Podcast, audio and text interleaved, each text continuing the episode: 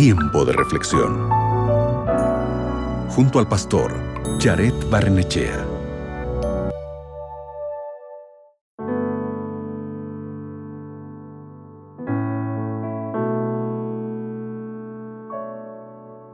Hoy quiero que recuerdes que el pecado es real.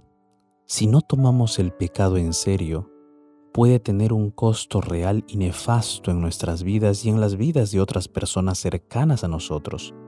Cuanto más minimizamos la realidad del pecado en nuestras vidas y en nuestra cultura, más rebajamos, sin darnos cuenta, las buenas nuevas de la palabra de Dios y lo que Jesús mismo hizo por nuestros pecados.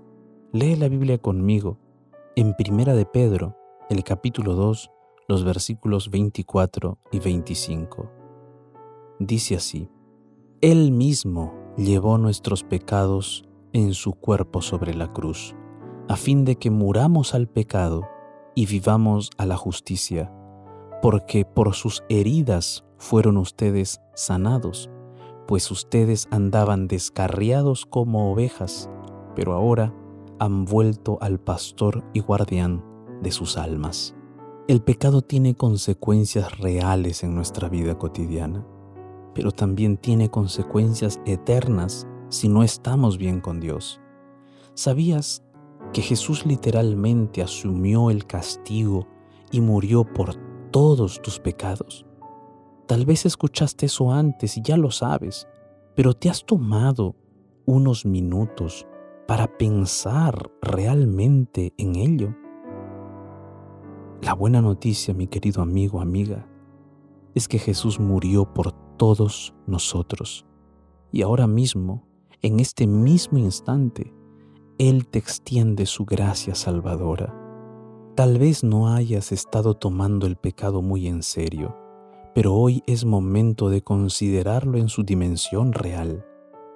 Porque si sigues viviendo en pecado, el pecado va a terminar destruyendo tu vida destruyendo tu familia, destruyendo tus sueños, tus metas, tus anhelos, destruyendo todo lo que tú amas. Pero si te acercas a Jesús, Jesús realizará un cambio maravilloso y sobrenatural en tu corazón. Quiero que sepas que no importa qué tan lejos hayas viajado por el camino del pecado, siempre, siempre puedes volver a Dios yo te invito para que hoy podamos orar.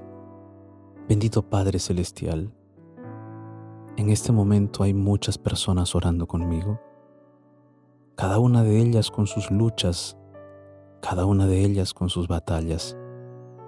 Quizá muchas de las personas que oran conmigo han tomado decisiones que los han llevado lejos de ti. El pecado los ha atrapado y los ha llevado a la miseria, al dolor y a la angustia. Pero el día de hoy estamos orando juntos delante de ti para que tu poder se manifieste en esas vidas y tú los puedas rescatar.